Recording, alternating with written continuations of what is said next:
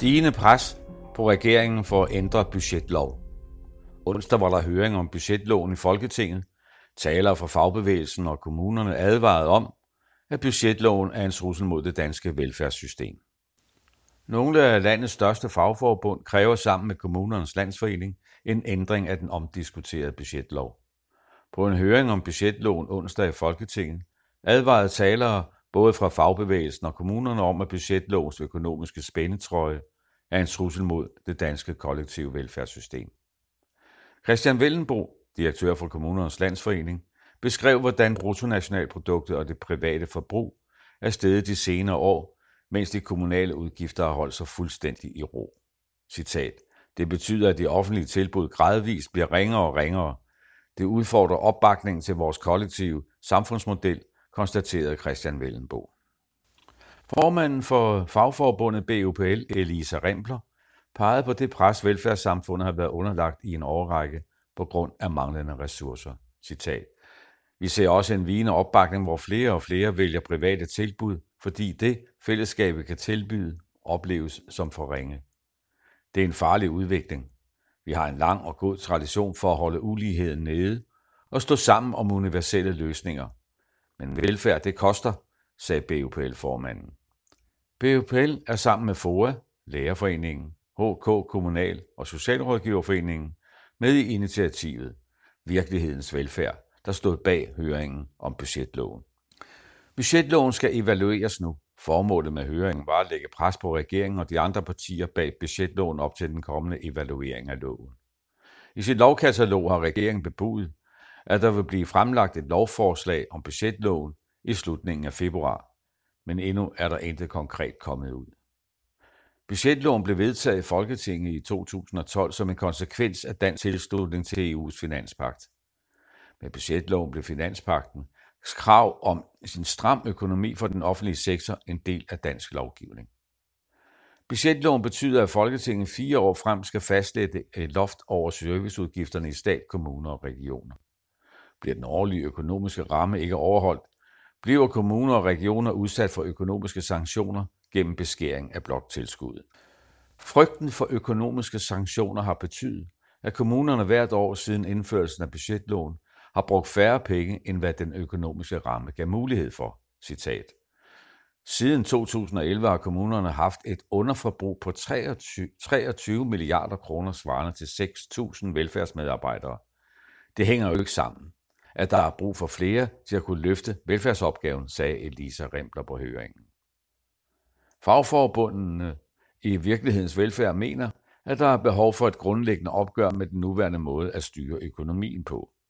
På høringen pegede fagforbundet på, at der er behov for en mulighed for en flereårlig budgetlægning, så et eventuelt højere forbrug det ene år kan hentes ind af et lavere forbrug næste år. Det forhindrer budgetloven i dag. Derudover vil fagforbundet helt af med de økonomiske sanktioner i budgetloven. Kommunernes Landsforening fremlagde på høringen en række konkrete forslag til ændring af budgetloven. Ligesom fagforbundene tæller de for flereårige budgetter med mulighed for overførsel af over- eller underskud mellem de enkelte budgetår. Derudover foreslår kommunerne, at grænsen for offentlig underskud hæves fra en halv til en hel procent af bruttonationalproduktet, som EU-reglerne og finanspakten giver mulighed for allerede i dag. Samtidig vil kommunernes landsforening holde særligt store og væsentlige samfundsinvesteringer, som for eksempel klimainvesteringer, uden for underskudskravet. Som det sidste foreslog Christian Vellenbo, at budgetloven skal evalueres med en fast frekvens, for eksempel hver femte år. Danske regioner øh, bakker simpelthen øh, regionerne op i kravet om revision af budgetloven. Det samme gør fagbevægelsens hovedorganisation. På høringen var der også oplæg for overvismanden og direktøren for Arbejderbevægelsens Erhvervsråd.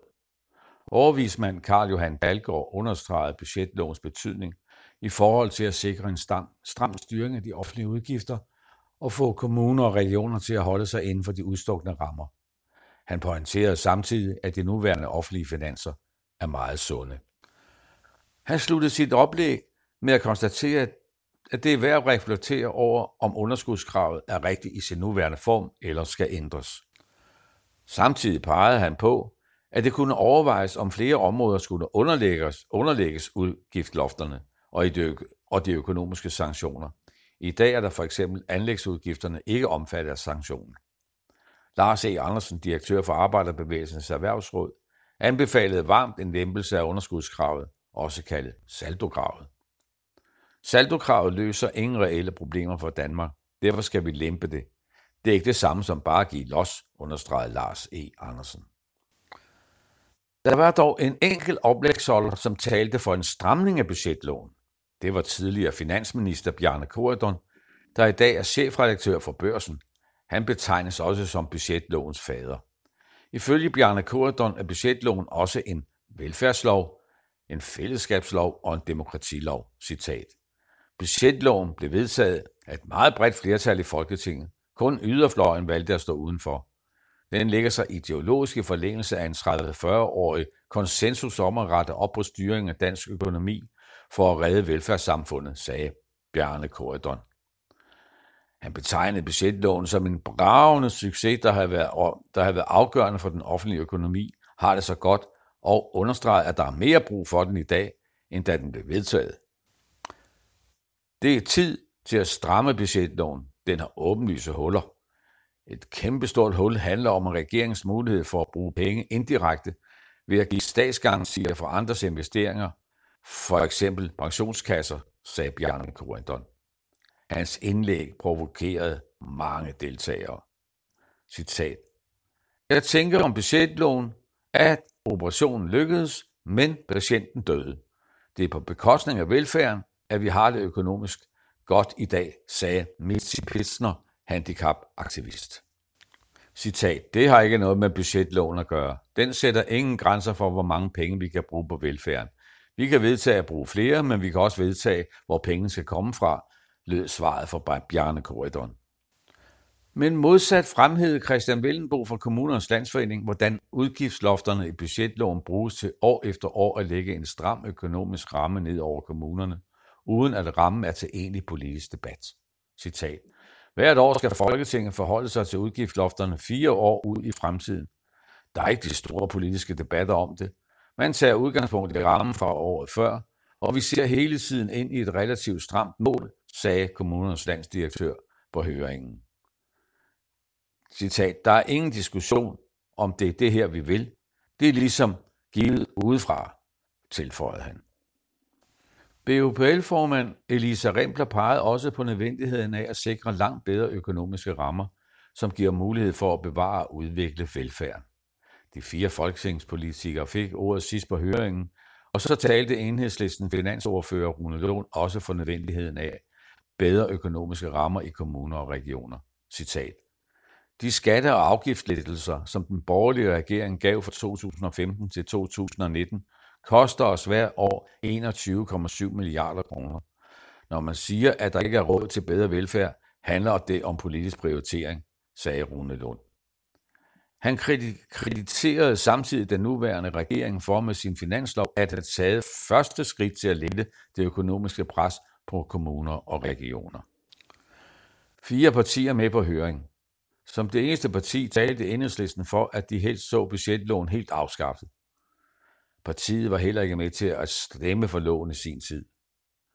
Alternativt har enhedslisten en række forslag til ændring af loven som mulighed for at lave flereårige budgetter, afskaffelse eller opblødning af sanktionsregimet, at grønne investeringer skal undtages fra anlægsloftet og muligheden for, at klimainvesteringer ikke omfattes af budgetloven.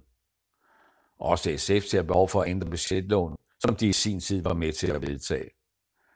Citat, vi skal have lempet sanktionerne, der skal være bedre mulighed for en flereårig planlægning, og så skal der være mulighed for at hæve øh, udgiftslofterne og for eksempel føre en ekspansiv finanspolitik i krisetider, sagde Kirsten Norman Andersen fra SF. René Christensen fra Dansk Folkeparti og der finansordfører mener også, at der er behov for at evaluere budgetloven. Han peger især på behovet for at se på reglerne omkring anlægsudgifter og sanktionsregler. Jeppe Brugs repræsenterer Socialdemokratiet. Han undlod i sit oplæg at komme ind på, om der skal ske konkrete ændringer af budgetloven. Citat. Jeg kan ikke sige præcist, hvor regeringen er henne. Budgetloven har haft nogle positive effekter i forhold til at styre vores økonomi. men også negative konsekvenser, særligt omkring underforbruget af velfærd, sagde Jeppe Brugs. Senere i debatten når man selv nævne, at budgetloven har sikret stabilitet. Det fik formand Mona Strip op af stolen. Citat. Jeg bliver provokeret. Er der noget, budgetloven ikke har givet, er det stabilitet. Det har kostet på velfærd. Det har rystet velfærdssamfundet og kastet det ud i en hurtig nedadgående spiral, erklæret Mona Strip. Citat. Jeg mener stabilitet i forhold til styringen af de offentlige finanser. Budgetloven har givet større sammenhæng mellem det lagte budget og forbruget. Men underforbruget har kostet. Det er jeg helt enig i. Og det sagde jeg også, forsvarede Jeppe Bruser. Jørgen Holster repræsenterer enhedslisten i regionsrådet i Region Sjælland, blev provokeret af den meget snak om at holde styr på offentlig økonomi. Citat. Samtidig styres to tredjedele af økonomien i samfundet af nogle helt anarkistiske kræfter, der kun er optaget af at tjene penge til sig selv. Den offentlige sektor skal styres i hoved og bagdel, men det er jo ikke den offentlige sektor, at kriserne skabes, erklærede Jørgen Holst. Citat. Billedet burde vendes på hovedet, så vi havde fokus på, hvilken styring, der skal sættes ind over for den anarkistiske profitøkonomi, der skaber kriserne. Hvilke politikere er med på at stille forslag om det, tilføjede han. Både Socialdemokratiet, SF og Enhedslisten meldte parat til at tage fat på den opgave. Samlet set var debatten på høringen koncentreret omkring kravene om ændring af budgetloven. Stort set ingen talte om behov for helt at afskaffe loven, som en gruppe københavnske fagforeninger samlet i initiativet Skråt Budgetloven har krævet. Jan Håby, næstformand i LFS, der er med i Skråt Budgetloven, fik ordet til sidst på høringen. Han opfordrede deltagerne til at bakke op om den aktionsdag mod budgetloven, der er planlagt den 14. marts. Han varslede også, at der er planer om store demonstrationer til maj, hvor kampen mod budgetloven vil blive kædet sammen med kravet om en god budgetaftale for kommuner og regioner. Mona Strip for FOA fik det aller sidste ord på kongressen. Hendes forbund er det eneste, der bakker op om en afskaffelse af budgetloven. Men i erkendelse af, at de andre fagforbund ikke er parat til at gå så langt, arbejder FOA nu sammen med de andre på en ændring af loven.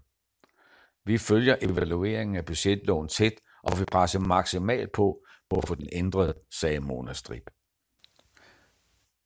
En meget, meget stor del af den danske befolkning vil gerne have bedre velfærd. Vi siger nej tak til flere skattelettelser, der underminerer velfærden, og siger ja tak til flere penge til velfærd, lød formandens slutreplik. Du har lyttet til en artikel fra Arbejderen. Abonner på vores podcast på iTunes, eller hvor du ellers hører dine podcasts. Du kan også klikke ind på arbejderen.dk for meget mere journalistisk indhold.